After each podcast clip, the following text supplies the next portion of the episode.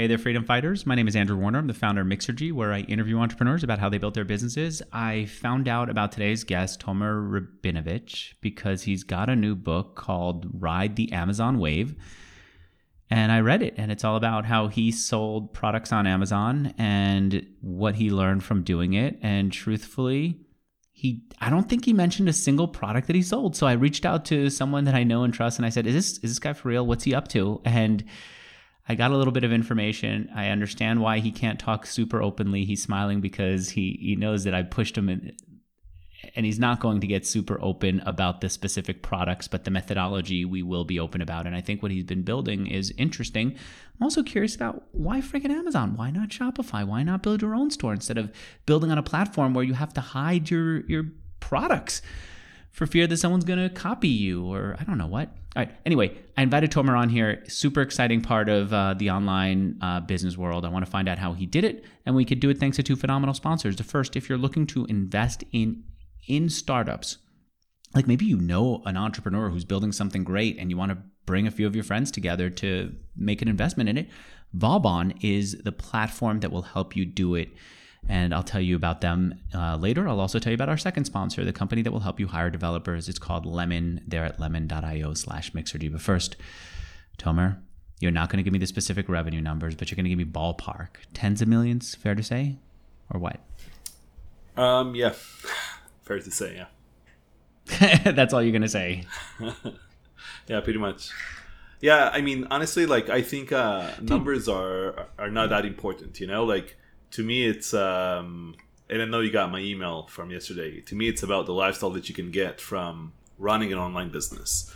Uh, opportunity that like our parents, grandparents didn't really have in their lifetime. So you're talking about the one where you emailed your list and I'm on your list where you said, here's what I'm doing building Lego with my kids using the same Lego set that my parents saved. And I get it. But dude, you could do that as a kindergarten teacher and then come home and play with your kids. I feel like numbers are important that you're able to, I think, have more impact because you have more revenue. You're able to do more in the world because you have more revenue. And I don't know why you're downplaying the tens of millions of dollars, but don't you agree that there's more there than just lifestyle? Yeah, yeah, there, there obviously is. Like, I think it's also uh, being fulfilled at the same time. So, um, I just listened to another podcast where the guy said that uh, success is uh, measured by the amount of people you get to help to. So, uh, I think that really got me from just selling physical products to actually doing consulting later on and helping sellers like myself. And it's not about the money you're making. Can we say that what your profits are, or is it in the millions? Yeah, yeah, it is. Yeah. this is the part where I feel like you think Andrew was so nice to me. He said something nice about my my kid's picture, and so I agreed to be on. But why am I on with him? Why is he such a jerk when he knows we're not? I'll tell you why. I I feel like the money does matter, and don't don't you get to do more because you have money, because you made money from this business. Money gives you freedom, right? So freedom is is different for everyone, and people spend it in different ways. Um, to How me, honestly, it? like a so to me, honestly, that's what I was gonna say. I live in a small kibbutz in Israel, like northern Israel. Uh, we are still renting at this point. Like we don't really know where we want to kind of settle down and stuff. So to me, it's not. I don't have a fancy car. I don't really there. I don't have any guilty pleasures in terms of like stuff that I buy for myself or whatever. Like to me, it's really uh, more about experiences with my family and just doing what I can to to support them um, a guy asked me on a different podcast I was on recently if you if I gave you ten million dollars, how would your lifestyle change? I'm like that that won't probably do much, you know, to my existing lifestyle. Um, I do have dreams, you know, that I want to kind of uh, achieve at some point and affect more people, but that's uh, that's like down the road. Before we get into how you did this, why is it that the uh, Amazon sellers that I talk to don't say, here's my site. I am proud of what I'm selling. Here is the product. Look at the reviews. Let me show your audience. Maybe some of them will buy. You're not the only one, so I'm not I'm I'm not shocked by it, but I'm wondering universally, why is this true? Almost universally. Yeah, so honestly, like in the past, I used to be open with what I what I sold. This was back when I started around uh, 2015, 2016. But then when I started kind of doing consulting and stuff like that, I decided to to remove all the everything that I had kind of uh, showing what I'm selling. Uh, removed everything that I that is basically there uh, because uh, it's very easy to do damage to Amazon sellers if you really want to. Um, and if you have uh, competitors and they know who you are or whatever, like it's just very easy to hurt you. So I think uh, I think that's one of the reasons. Uh, there are a few more reasons, but I think um, how can they hurt you? So, well, I, I think it can even be like on a personal level. Like if they don't like who you are or whatever, they might hurt you. Or let's say it's uh, another service provider, right, on, on in the space, um, and they want to do damage, they can. There are sellers that are fully open with what they sell and they have um, they have great brands and stuff like that and that's fine but i just find that even if let's say let's say i am, I am open with what i sell i can have thousands of clicks to my listings every single day with no one buying because they just want to see what i'm doing so that obviously obviously hurts the amazon algorithm that tanks my ranking on amazon if they don't purchase there's more to it than just like uh, black hat tactics okay. of people shutting me down or whatever Give me another reason that that you said that there are multiple reasons why a seller wouldn't want to say what they're selling. What are some of the other reasons that are not the competitor going to knock me out or people just going to mess with the algorithm by checking out my Yeah, so so the most obvious for at least for beginner sellers is uh, they worry they're going to be copied by another another seller. So if they just open with what they sell, let's say they hit gold with their product and it's already doing like 30 50k a month in sales very quickly then they're kind of afraid of um, revealing what's going on and what they sell and what how they got that uh, success because most products that are being sold on amazon are relatively simple to copy most of them are not patents or anything complex all right what about this why sell on Amazon instead of, say, a Shopify store or a WooCommerce store, so many other platforms where you could have a direct relationship with your customer. Somebody could say, buy magic supplies from you. I know that you have experience as a magician. They buy one item from you, they join your mailing list, they get another and another and another, and maybe even before they buy, they they read your blog post where you reveal a few magic tricks and how to do it and then they sign up so they could learn more and then eventually they buy. Like that whole funnel you could own completely. There's a reason why you're on Amazon despite that. What is that? So honestly, like Shopify is a completely different business. It's um, it's almost like uh, in the book I mentioned that my grandparents had a small mom and pop shop for electronics, so it's kind of like the modern era. Like having a Shopify store is similar to that, I guess, but it wasn't their products; they were selling like random stuff. Amazon basically does almost everything for you. So you basically don't need to run ads on TikTok and Facebook and Instagram, and you don't need to build up that audience. You don't need to bring in that traffic. You don't need to do any of that because Amazon is handling all of it for you. They even store your products and ship your products to customers. And if they are Prime customers, they get the products within two days free shipping. So um, I think the the ease of it in that regard of how easy it is to kind of sell through Amazon um, and basically, when people shop on Amazon, they know you don't need to kind of build any trust because for them, if anyone listening ever bought a product on Amazon, in their heads, they bought the product on Amazon. They didn't buy from a specific brand. Um, and usually, the way they see it is right. you just bought a random product on Amazon. But that that's not a that's not a bad thing that people see that what they bought was from Amazon and don't even notice that you're the seller. So it, it really depends, you know, because the biggest sellers that I know and consulted for, these can be eight, even nine figure sellers, are 99% on Amazon. so that just shows you can still build a massive mm-hmm. business just by selling on Amazon. And they can have relatively lean teams with um, 10, 20 people and not like huge teams as you would probably need if you had that on Shopify or if you had that as a real brand selling retail okay. or other other things. You know, the other thing that you've told me in the past was you said, look, Andrew, maybe for some products, people want a relationship with the maker, they want a relationship with the seller. But if someone's buying shoes, or if someone's buying, in your case, uh, baby safety equipment, they're not looking for an ongoing email list about baby, sa- baby safety equipment. And once they bought it, they're not looking necessarily to come back to the store. There's a whole new batch of people that are coming in. And you say, it's not always a reasonable expectation to build a relationship in a sales funnel for your customers. Sometimes it's better to be on a platform where the customers are. Fair to say? That's very fair to say. I, I think that um, when you think about how people shop, let's say on Amazon compared to Shopify, when mm-hmm. people shop on Amazon, they search for something. Amazon is a search engine, engine, so they type in baby safety product or whatever, or baby safety locks or stuff like that. So they type that in and then they click on whatever and they buy yep. it. On Shopify, you need to disturb whatever they're looking at, and just when they kind of scroll their feed, you need to disturb them and then you need to sell them something. So those are usually two different sets of products, and it's not the same. On Amazon, you can sell commodities, and on Shopify, it's a lot more difficult to sell commodities unless you have a unique edge for the product or very good creative um, and good copy and maybe you run an ad and then it goes well for a while then it stops doing well. So i think i think it's a different ball game um, and it's usually like you don't have a lot of products that can kind of sell well on both uh, platforms. I've also put together events and i really try to find people that kind of started on amazon went off amazon and did 20% off of amazon.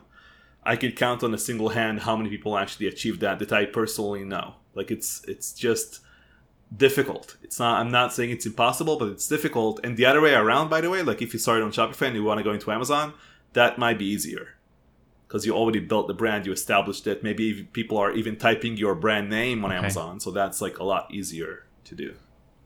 Okay, so let's talk about how you got started.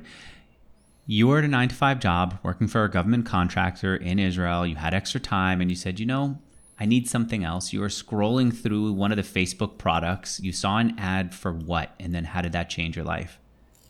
Yeah, so I saw an ad for uh, an online course. Uh, actually, I saw the ad was uh, by Robert Kiyosaki, who I followed on Facebook. I'm not even sure it was an ad. I think it was just like his post. And he said, This is the first thing I'm promoting. This is not my own. And that really grabbed my attention. And then I signed up. Um, the course was $3,500. That was all the money I had in the bank at the time. Uh, and I basically uh, signed up for that course um, and started selling on Amazon with uh, basically no money. So the entire savings I had from that job basically went into to stock the first few shipments. Okay. What was that first? Actually, what was it about that course that Robert Kiyosaki was talking about? Robert Kiyosaki is the author of Rich Dad, Poor Dad. A lot of people have been influenced by his worldview. What was it that they taught you that made you say, I can do this as a business? I'm ready to spend a big chunk of my life on it? I mean, the model made sense to me. You know, the model made sense in, in regards to like, this is a scalable business. Um, and it looked uh, it looked real to me.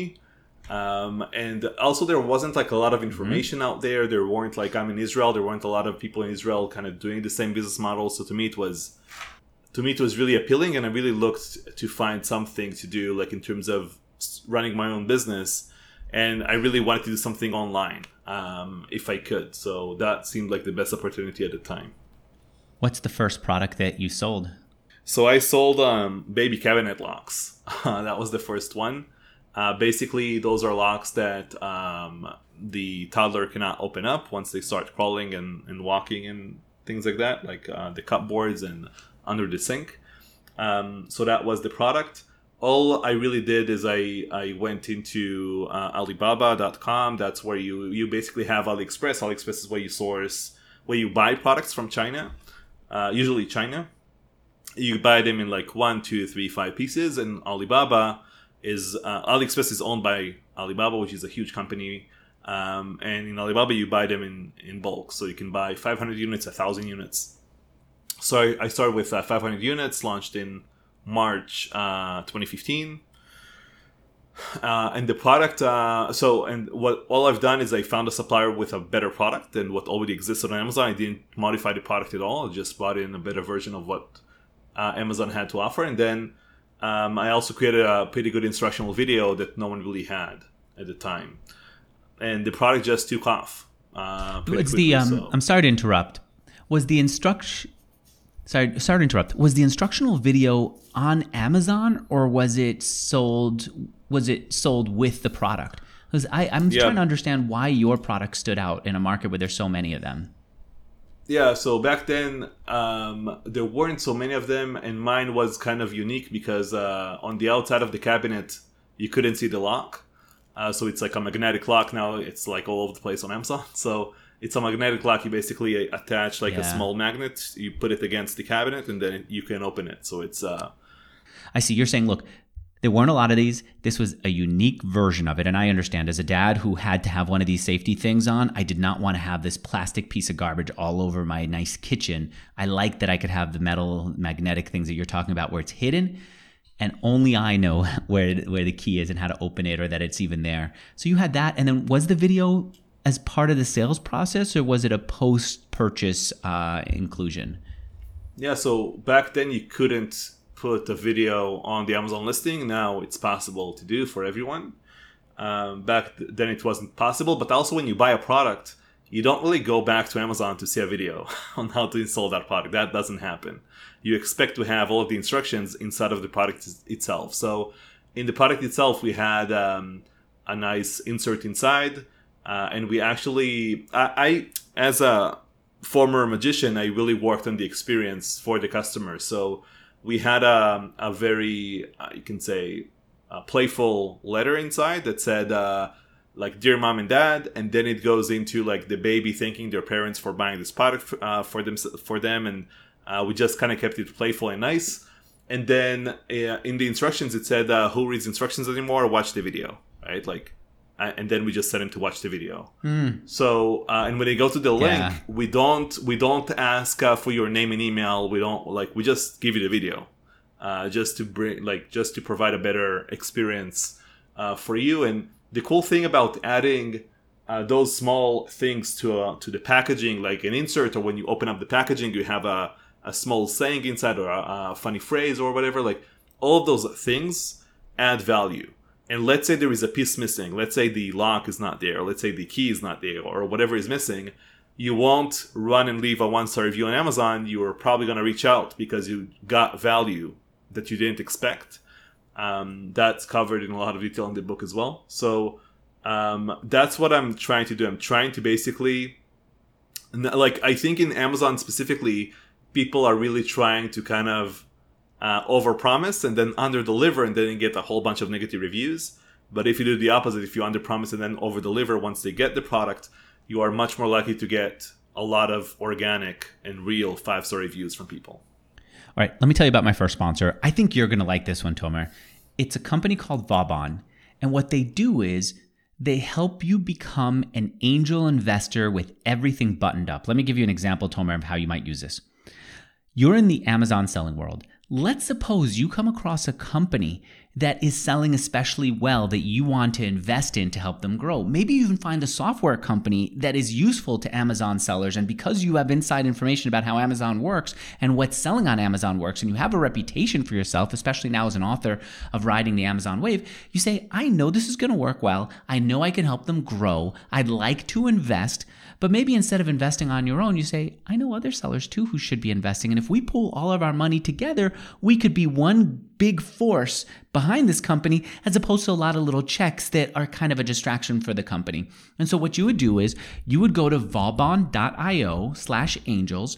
They will set you up with everything you need to lead this investment. And by that, I mean, yes, all the forms that you need and all the onboarding software that you need for your investors who will come on the platform to invest, but also in the world today, we have know your customer and other rules to make sure that Tomer is not using Vauban to help, I don't know what, um, launder money or something, right? They have all these rules that you want to make sure that you don't run afoul of. And Vauban makes sure that you have it all buttoned up and that your investors who are backing you essentially or backing your investment through you, that they have everything they need to keep track of how their investment is doing. This is a phenomenal company that actually now is part of Carta. And you probably have not done much angel investing, have you, Tomer? No, but um, I have been a little bit consulting a few aggregators. So there are basically companies that are buying Amazon mm-hmm. businesses, and in one of them, like I, I right. in, both, in a few of them, I have equity. So I I know about Carta, and I have some agreements there with them. So uh, I know all about that. Right. Carta is the software that the company that keeps track of all of our investments. I used to have all these different pieces of paper coming at me essentially by email. Carta put them all together. If I want to know how many shares I have in a company, Carta has it. It's basically like your whole uh, startup portfolio and more. I understand that. But anyway, now Vauban is part of Carta. Anyone out there who is interested in investing in a company can go to vauban.io slash angels, pull some people together and make an investment. And Tomer, I'm telling you, for you, this would be phenomenal. Imagine if you emailed me and you said, Andrew, I know you and I kind of hit it off and kind of your, your pain in my neck, but I think you're going to like this company. I am pooling a few people together and we're going to be making an investment in this company. Do you want to join? Of course, I'd be interested. Of course. And the way for you to set that up is vauban. I should spell it Vauban is V A U B A N dot I O slash angels. And one of the beauties of them is they will allow you to get investors from all over the world. They're not US centric. Right. Vauban, thank you so much for sponsoring. Let's continue here. So you finally had a hit. How big was this? How much money did you make from the first baby safety product that you sold? Yeah, so I sold it for a long time. I think it was uh, maybe 12 or 18 months ago that I stopped selling it. So that was a long, long time because, uh, and the reason I stopped is because it didn't make any like financial sense anymore because it became so saturated in Amazon that specific product. Uh, there was yeah. no margin left, so it didn't make a lot of sense to continue selling it. And products, any product has a life cycle, right? Uh, at some point, like it's gonna it's gonna plateau and and be done with. So I can say that for the fa- first like a few years, even it was doing over 50k a month in sales pretty quickly and we basically mm-hmm. and then i thought to myself like this this works. I understand amazon. I have one product. It did well. I tried once and it worked. Mm-hmm. and then um, i'm gonna do course, it you I'm know just, your stuff. Yeah i signed up for a course. The course is legit. Everything uh-huh. works as, as it should as they said you know? And then i basically launched three more products in different niches started like new brands you can call them on amazon. Um, and then they all tanked. Like they all didn't really work out what happened at those companies so, that they didn't work out? Yeah, so so multiple reasons. I think I I was also pretty cocky with what I thought will work, and I think once you kind of think something worked, you can kind of neglect a bit in your second time around because you think, okay, I know what I'm doing. Uh, but then I launched like more of the same stuff that already existed on Amazon with some of them. Like I didn't really differentiate much. I was also I, like, it, you need to understand it also takes time until you actually get a product live on Amazon because you do you get samples from China shipped to you and that takes a while and then you it's not good enough you fix it again then it's still not good you fix it again. Let's say the fourth sample comes in you're like okay it's okay it's not perfect but it's, it's good enough. And then you say let's launch it on Amazon and see what happens. Now that's a huge mistake because you need to have a really good product when you put it in Amazon. You cannot just have like whatever product because the negative reviews are going to come in if the product doesn't work as it should and they just waste a lot of time, resources, um, money, obviously. So uh, that's not a good thing. And to me, that's um, to me after those three products, I really thought to myself, okay, what what can I do? Like, what am I going to do next? And then it's like, well, the first one worked. So let's just capitalize on that. So what I did was instead of selling like a four lock set, I started selling an eight lock set and a 12 lock set. And then I brought in like different types of safety products that also started to pick up uh, pretty quick, like uh, electrical plugs and the winners. other things. Yeah, so mm-hmm. I hmm. think also Amazon actually rewards you um, in the frequently bought together. Like they can see it's the same brand. They can see like if you just scroll down below the main image on Amazon, you also have like a few products that are frequently bought together. And then Amazon, Amazon basically wants you to build a brand, but on their platform. They don't want you to kind of go out of their platform. Uh, but they actually reward you for doing that because they see customers are buying multiple products from you, so they show your products more to those people. Tomer, one of the things that you told me before was that before you started selling these three products, and I, I, don't know all of them, but one of them was some kind of a tent kit with poles or spikes or something that was special. You said before you started selling it, you did your research but while you were getting ready to launch, you saw that there were already competitors coming in there, but you said, you know what, I already put in my time. It's got to work. And so you went for it. And one of the takeaways for you from that was no more being so committed to one product in the early stage that you have to sell it. you were going to just keep putting a few different products in the hopper so that if you noticed that something wasn't selling, you didn't feel this sense that you had to. Talk about that. I think most sellers, when they start, they have one, maybe two products that they work on at the same time, and then they feel obligated to launch them. What I recommend sellers to do is to have five to ten products that they work on, or more, obviously. The more, the better. And they I think anyone needs to understand. Doesn't matter if you have a service or if you have physical products that you sell and you want to launch a new thing, you want to launch an online course. Doesn't matter what it is. You need to understand it until you actually launch it, until it actually it actually goes live in Amazon. Until you pay the actual deposit to the supplier, like the initial list. Usually it's thirty percent uh, ahead of time, and then seventy percent once it's ready to ship from China. Everything by that point is research. Everything by that point is just validation getting product developed and ready to go and it can basically fall at any any time and also just before we pay the deposit to the supplier we check the market again. We check if if the market still makes sense to go into or maybe there are like 50 new competitors for that product on amazon. Maybe it's even uh, in the book i mentioned uh, a lock picking set. So lock picking sets is something i wanted to sell. It's basically a set that teaches you how to pick a lock. Like that's that's the product. A terrible product yep. to basically sell and market. You don't really want to stand behind such a product probably, and that's why in the US it became a prohibited product to be sold on Amazon specifically, and I was already in the production process for it. You're saying to me you were already getting ready to sell a lock picking set, and suddenly Amazon says, actually, we can't have this on our platform anymore. And now occasionally I'll see it on there, but you're saying they take it off as soon as they catch it. How far along were you, and then why did Amazon decide that a lockpicking set is a problem? Yeah, so maybe maybe let's backtrack a bit so I can kind of give the full story of this because I checked the numbers initially on Amazon.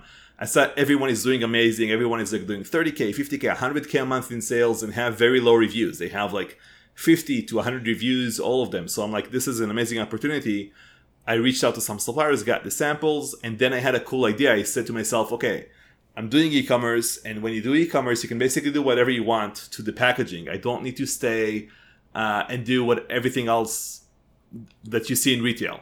So my idea was let's design a box that is black all around, has a small lock in the front, and just looks like a deposit box. And then on the bottom of it, it was white, and there we have like a, a bit of more text about the tools, and they had made in China and the barcode and stuff like that. But it looks like a deposit box all around. And then when you open it up from the lock side, it says, congrats, you've just picked your first lock. So doing that, that, that idea was to create like a, like a much nicer experience for the customer compared to what everyone else did. So we did that. I paid the 30% deposit to the supplier. And then I went in to kind of create a shipment in Amazon telling them new stock is coming in and I see my listing is like I cannot even create a listing. I check the sales on Amazon again, and I see everyone doesn't exist anymore. Like none of them are in Amazon.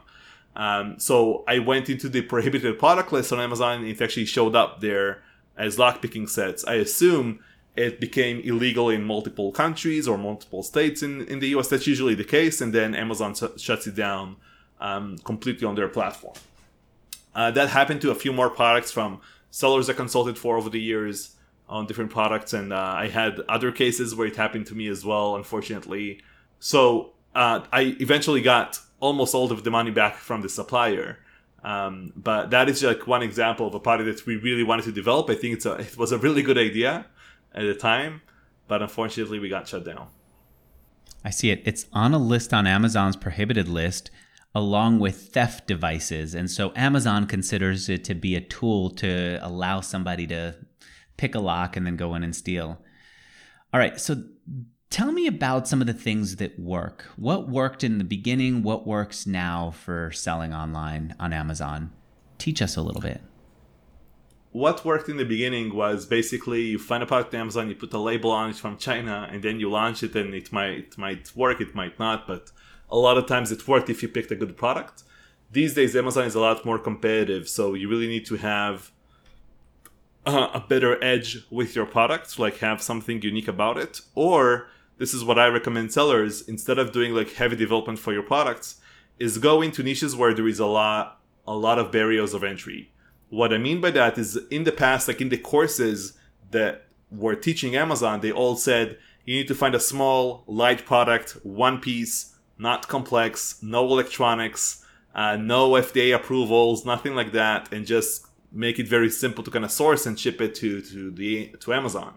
What I'm telling sellers these days is if you do that strategy, even if you find that let's say perfect product, it's going to become saturated by the time you get it to Amazon.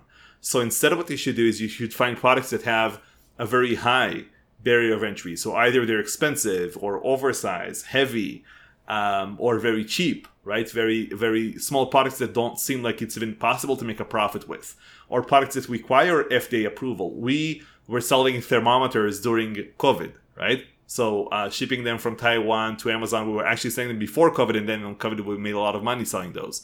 So to me, it's like if you can find products that actually require have a lot of requirements uh, that's actually a good thing because you need to figure it out once. You just solve it once in terms of sourcing it, and then once you sell it, you don't have you are not uh, com- you're not competing and bringing the price down and the price war with uh, competitors uh, coming in every single day. Uh, so to me, that's the name of the game now. Like the the money is in the in the product development, in the sourcing. That's where you really make your money. And then once you have that better product and a barrier of entry, then it's like the game is easy from that point.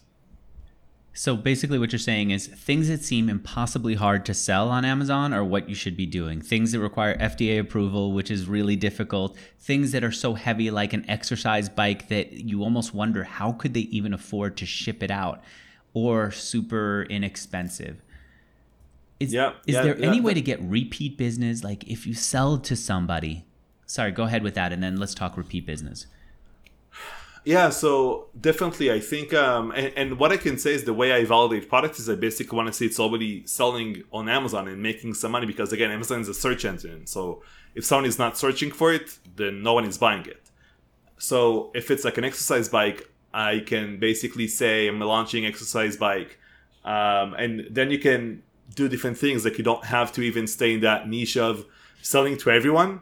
So another thing you can do is I believe that any saturated niche, doesn't matter what the niche is, is an opportunity. So let's say exercise bike is a good example because one of the products we looked at recently was exercise bikes for kids, right?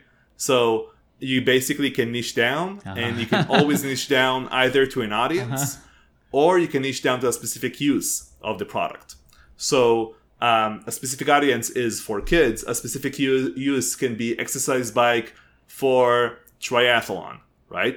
that's like a specific use that you're saying this is for athletes specifically it's like the most professional bike out there or whatever so you can basically say it's just for just for them um, another good example of a um, actually that can also be an audience but one good example of a use can be let's say bluetooth headphones so if you think about bluetooth headphones and you now you have like because it's such a just a saturated niche you have bluetooth headphones for running in the rain right? Or for running uh, outside. And then you have uh, bluetooth headphones for gaming right? Which is like it's a different product that only has one major use and that's why people are buying it I saw Bluetooth headphone for sleep. I immediately bought them. I love having these earphones in my ears while I sleep. I don't disturb my wife. They don't bother me. They don't press in my ears. The only thing is that they look a little dorky. You know, I'm trying to like sleep with this woman in every way we're talking about it's a little weird for me to have these Bluetooth earphones in when I'm in bed, but I don't care. I, I like having my podcasts on while I'm asleep. Um, so that's what you're talking about. Where's the nichey thing that you wouldn't expect people um, would want would would use a mainstream product? You've told me in the past how you can identify something like Bluetooth earphones for sleep. What are you doing? Are you looking at searches on Amazon? Is there a way to do that? Yeah, so uh, Bluetooth headphones for sleep um, yeah, I mentioned that uh, a couple of times, I think, in different lectures I've done. But if you just go to Amazon and you type in Bluetooth headphones 4, right? That's what you type in. You can just come up with a bunch of examples ah, like of what people yeah. are actually typing in. You can see like the automatic search results. There, uh, Amazon actually also gives you backend tools and analytics. There is something called brand analytics. They actually give you a lot of um, backend data that is not accessible to just uh, customers. And then you also have different software out there, uh, like SaaS companies uh, for specifically for Amazon sellers that are also showing you even more data by scraping Amazon, by collecting data from all of their customers selling on Amazon. Um, right. What are some of those good um, sites for getting information like that about what's going on on Amazon? Yeah, so I think the leading software these days is called Helium 10.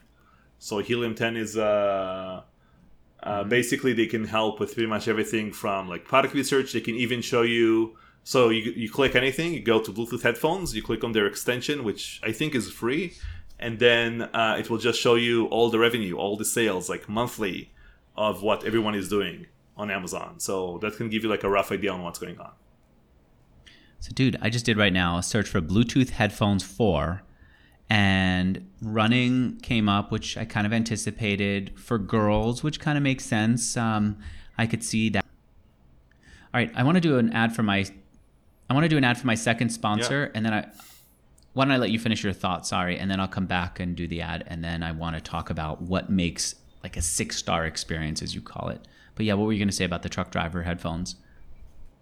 Yeah, so again, I think it's. Uh, I think that's exactly right, and I think one thing I just want to say about this is uh, I think you need to also think where do you take this brand? Because you cannot basically launch headphones to sleep with and then headphones for truck drivers and then headphones for yoga and then like you cannot keep doing that with the same product. It doesn't really work well on amazon because you are t- trying to target different people with the same product. You almost become a factory at that point. So what you really want to do is you want to say okay i'm selling products for truck drivers. So let's do headphones for truck drivers, and then let's do. There were some weird products I consulted for in the past, but uh, they they can be like a truck. How do you call it? Like a camera, right? That you can kind of see the road. So you can even sell that, let's say, just for trucks or whatever. So I mean, those are things, or let's say a, a phone holder for truck, right? I'm sure that's like a major keyword people are typing in.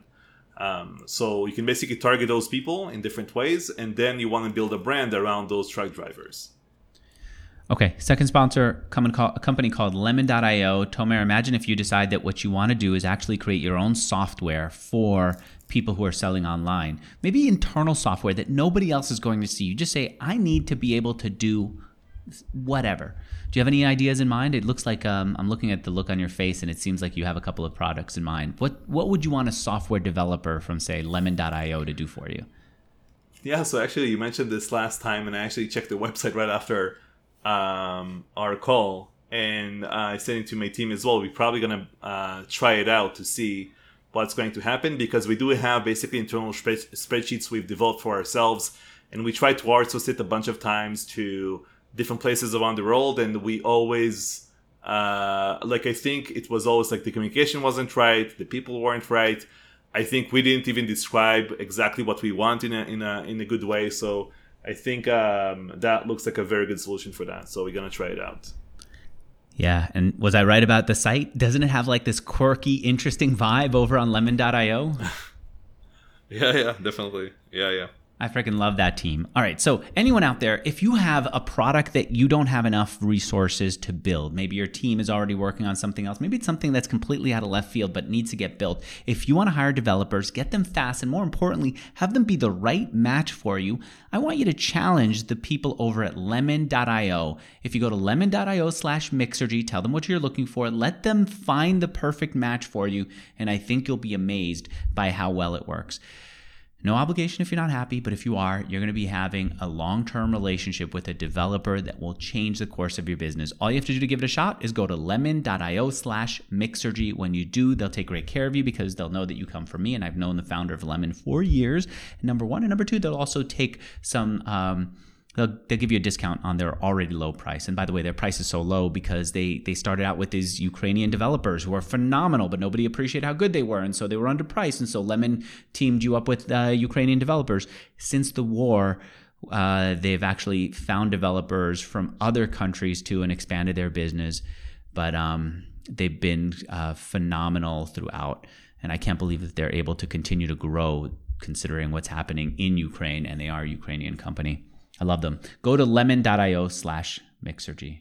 All right. You say, look, You need, if you're selling on Amazon, to have a six star experience, not five stars. Yes, their platform only goes to five stars, but you need to have it be so good that people wish there was a whole other star to give. And you have some techniques for how to do it and examples of how you've done it or how your clients have done it.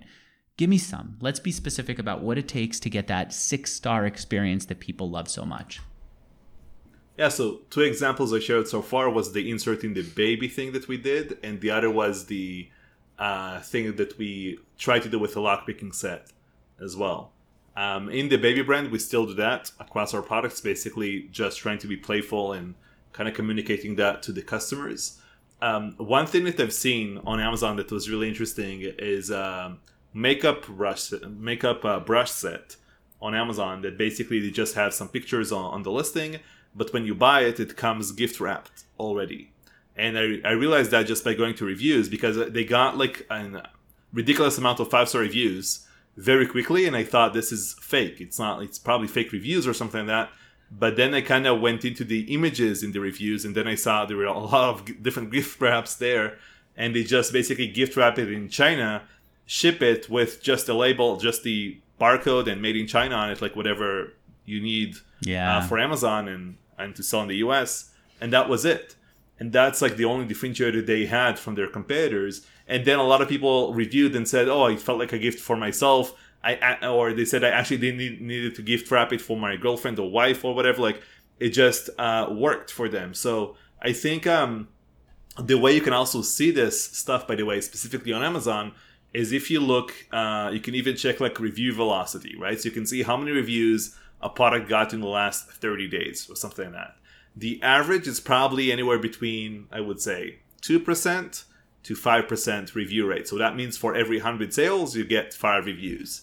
Uh, so if you, you, see something with like eight reviews or 10 reviews in terms of like uh, percentage, like 8%, 10%, that's extremely high.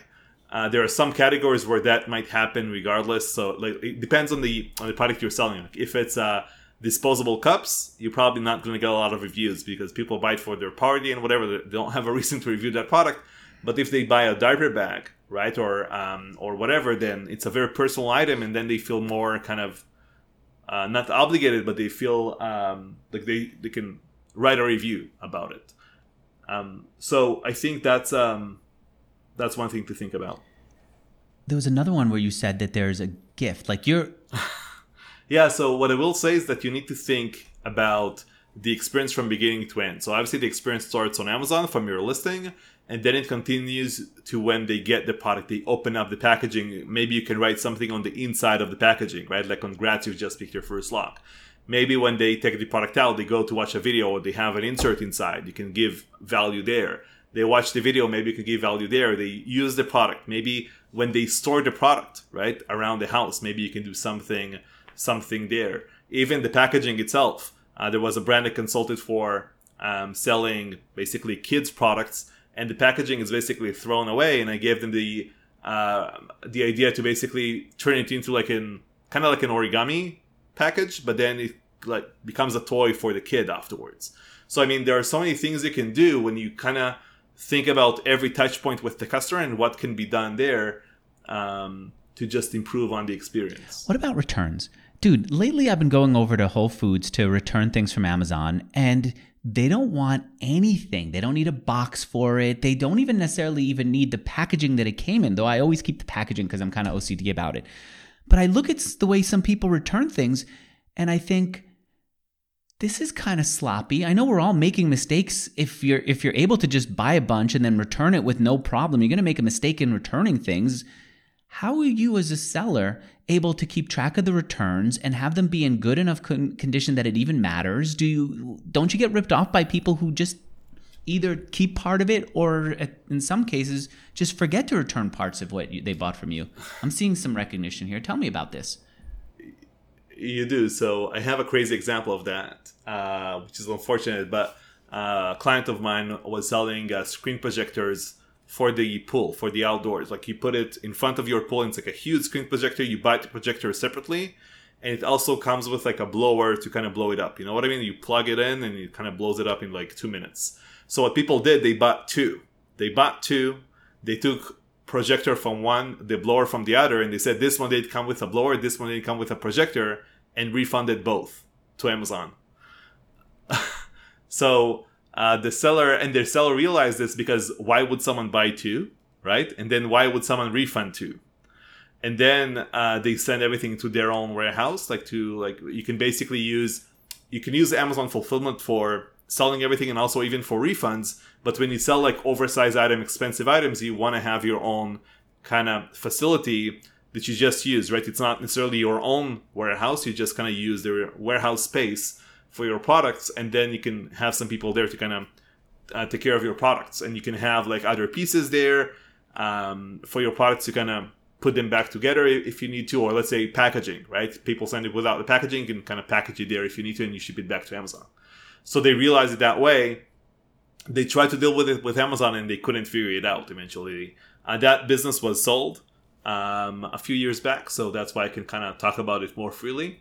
But overall, what happens with returns is it goes back to Amazon. Amazon decides if it's sellable or not, and then it just goes back on the shelf. Unfortunately, a lot of times Amazon is putting stuff on the shelf that is not really sellable, and you can kind of cancel that. But unless you ship it to your own warehouse, it's still going to happen regardless of what you tell Amazon. So, um, for sellers that have most sellers are selling products, let's say up to between 20 to 60 bucks. That's usually the price range of products that are being sold. In that price range, like dealing with an outside warehouse is like too much of a hassle for most. Um, returns is probably around uh, like it's should be less than five percent for sure. But if it's like one percent, half a percent, whatever, like it's not like you just take it as an added expense and don't really overthink it too much. They just and then what do you do with it? Do you throw it out? Yeah, so you have multiple options. One of them is to throw it out, uh, which is a bit unfortunate, I think. One thing that I've done with the baby brand is I, I donated every year. Uh, like what Amazon does is they also give you like certain times of the year where you can kind of liquidate excess stock, especially like unsellable products. You can just try to liquidate them, and I always ask them to kind of take pictures and send them over to me if I donate uh, the products like baby proofing products to like um, orphanage and, and, places like that. So um, I always ask them for pictures and meaning you find it or no, no, Amazon find finds it. it. I find it and I, I send it to them. So what always happens with that, and, and, also it. like that's that's okay. also like a tax write off for you because you donated that instead of just th- throwing it out. So it's kind of good for everyone when you do that. But the, the interesting thing is when they send me pictures, it looks like everything is almost in perfect condition and should be sold on Amazon. So um, again, I think it just uh, it's just something good good you can do regardless, obviously, of uh, of making like a profit by doing it.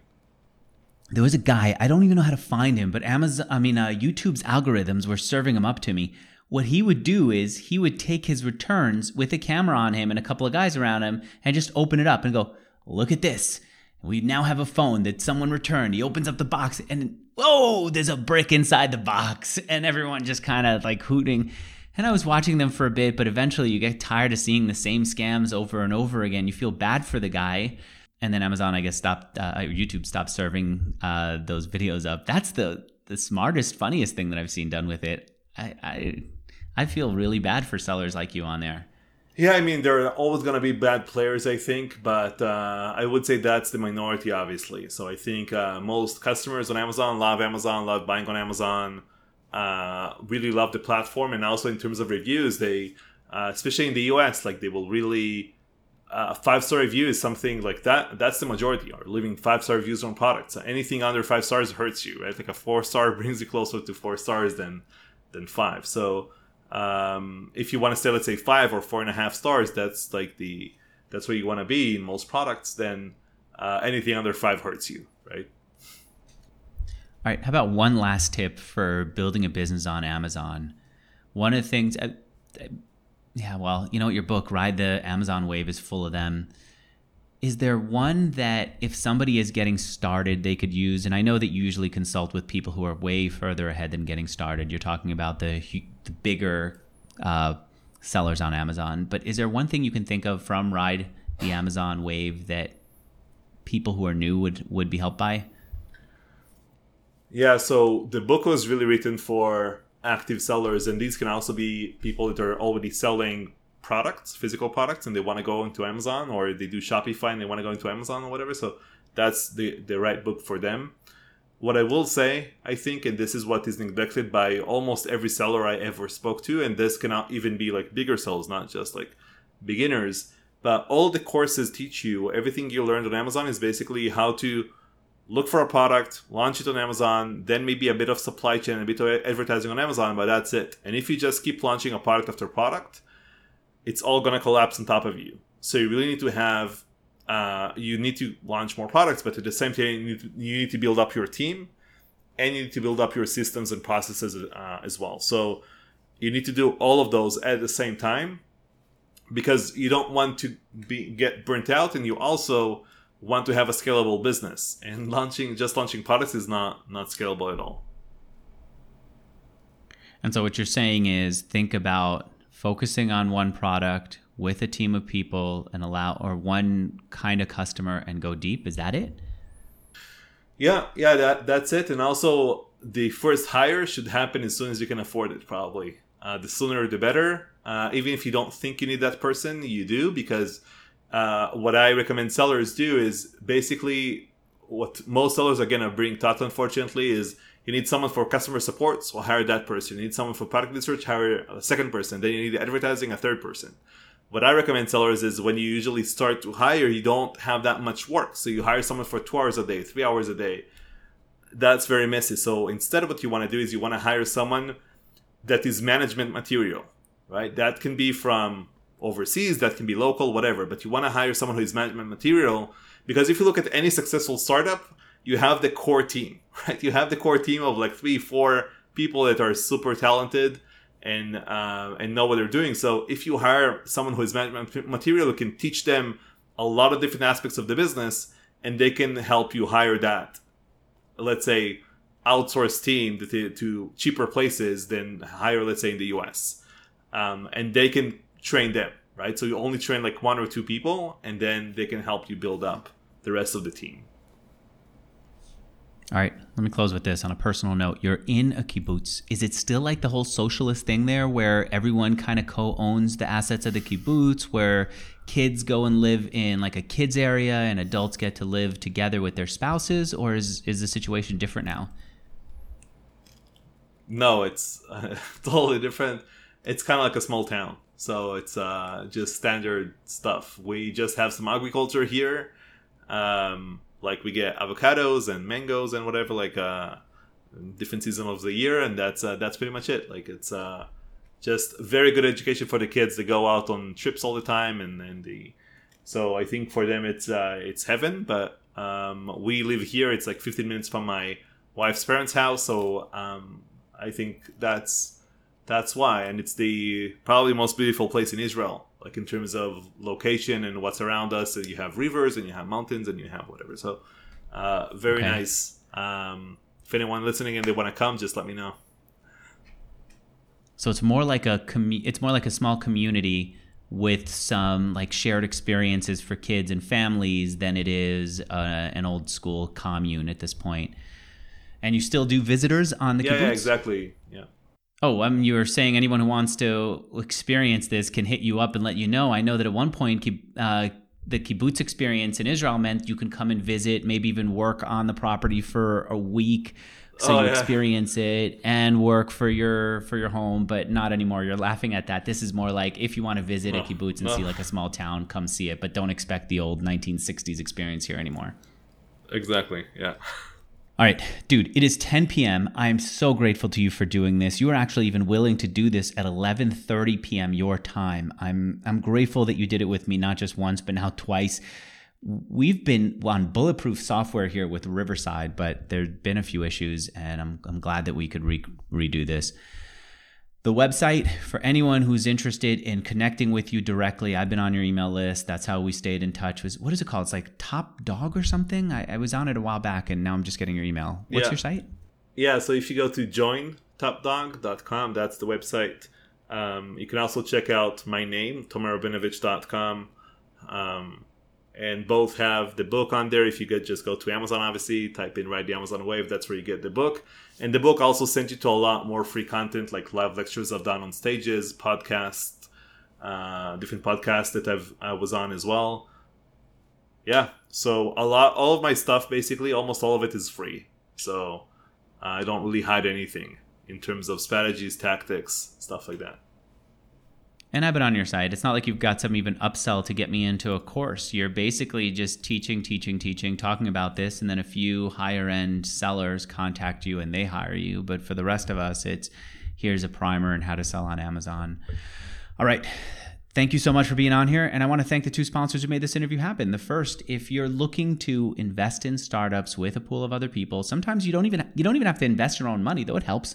But if you want to, because you found an interesting company, and Tomer, I'm talking to you specifically, but also to everyone in the audience, what you could do is when you find a company that you want to invest in, you go to Vauban, V-A-U-B-A-N dot I-O, and you can pool together a few invest- investors and make an investment in a company that you believe in and help them back them and all of you ride the startup wave too.